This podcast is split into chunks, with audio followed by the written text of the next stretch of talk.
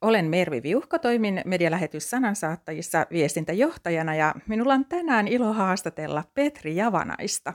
Kerrohan Petri, mistä tulet?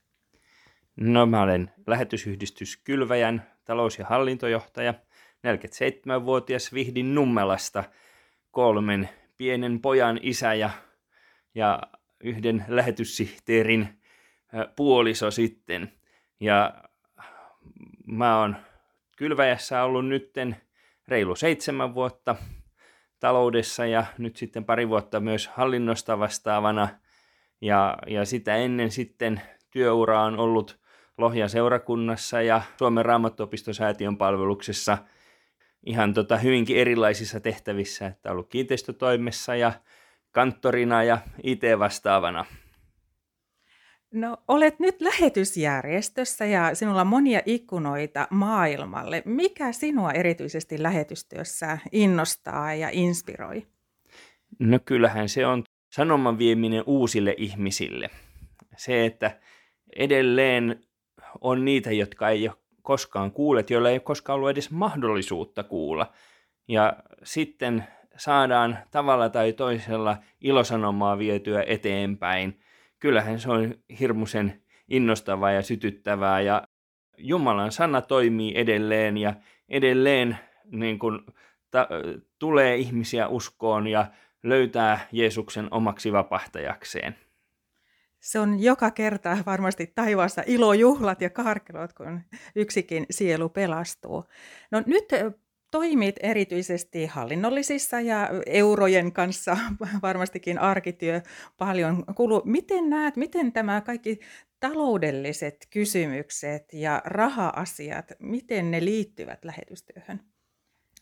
Niin, no työtoveri joskus on sanonut, että evankeliumi on ilmasta, mutta sen kuljettaminen maksaa. Ja tota, onhan hienoa, että edelleen on ihmisiä, jotka haluavat antaa aikansa ja osaamisensa sen pariin, että vievät sanomaa maailmalle.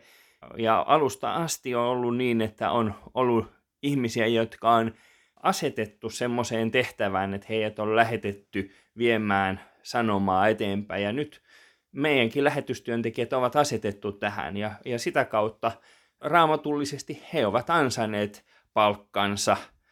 Ihan, ihan niin kuin kuka tahansa työntekijä on ansainnut palkkansa ja sitä kautta syntyy kuluja ja sitä vastaavasti tarvitaan ihmisiä ja tahoja, jotka haluavat tukea tämmöistä työtä ja antaa omastaan. Lähetystyö ei ole kuitenkaan yksittäisten ihmisten asia siinä mielessä, että se olisi vain lähetystyöntekijöiden asia tai lähetysjärjestöissä työskentelevien asia, vaan meidät kaikki on kutsuttu elämään lähetyselämää ja siinä on erilaisia muotoja.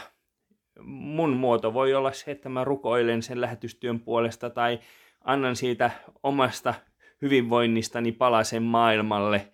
Ja tapoja erilaisia, joku nikkaroi linnunpönttöjä lähetysmyyjäisiin tai jotain muuta. Tapoja erilaisia, mutta, mutta niistä tavoista koostuu se suuri virta, joka mahdollistaa sitten sen, että sitä työtä ulkomailla pystytään edelleen tekemään. Oletko huomannut, että vuosien aikana lahjoituskäyttäytyminen on jotenkin muuttunut, tai onko jotakin tekijöitä, mitkä tänä päivänä ehkä ohjaavat ihmisten lahjoituskäyttäytymistä erilaiseen hyväntekeväisyyteen ja lähetystyölle?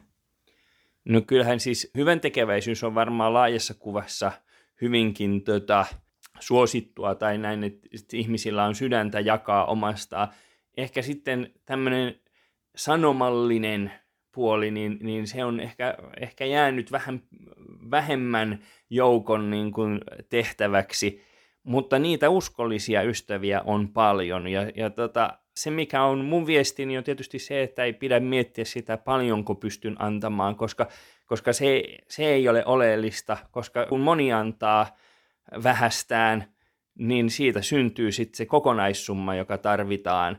Ja kyllä, kyllä siinä on, on tota, niin kuin Jumalan johdatus, että ihmisen sydämeen tulee se halu antaa omastaan siihen Jumalan valtakunnan työhön. Jos itse vähän kokee, että voin antaa niin vähän, niin miten rohkaisisit, että kuinka voi kannustaa, kuinka olisi luontevaa kertoa lahjoitusmahdollisuuksista ehkäpä sille ystävälle tai omassa seurakunnassa, missä toimii, niin, niin toisillekin. Onko se suomalaisille meille joskus vähän semmoista vaikeaa tai kiusallista ottaa nämä raha-asiat puheeksi, että mikä voisi mataloittaa sitä kynnystä? Niin, no rahasta puhuminen on oikeastaan niin kuin maasta ja ihmisistä riippumatta aina yhtä vaikeaa. Ainakin mitä olen kuullut tuolta kansainvälisiltä kumppaneilta, niin rahasta puhuminen on yleensä se vaikein asia.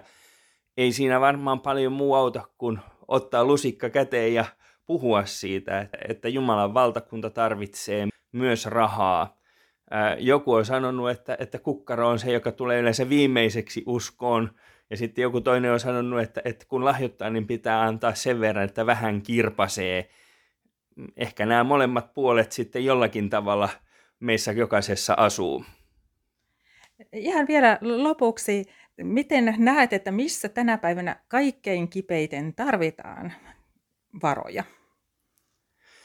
No kyllä kipeimmin tarvitaan varoja nimenomaan semmoisessa työssä, joka – on, on jossain määrin julkisuusrajoitteista.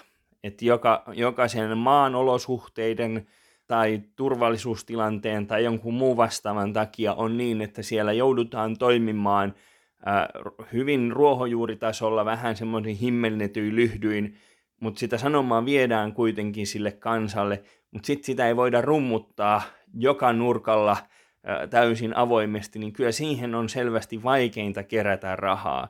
Ja kyllä niitä tarvitaan niitä ihmisiä, jotka ovat valmiita antamaan semmoista investointia semmoiseenkin työhön, joka ei heti näytä tuottavan hedelmää.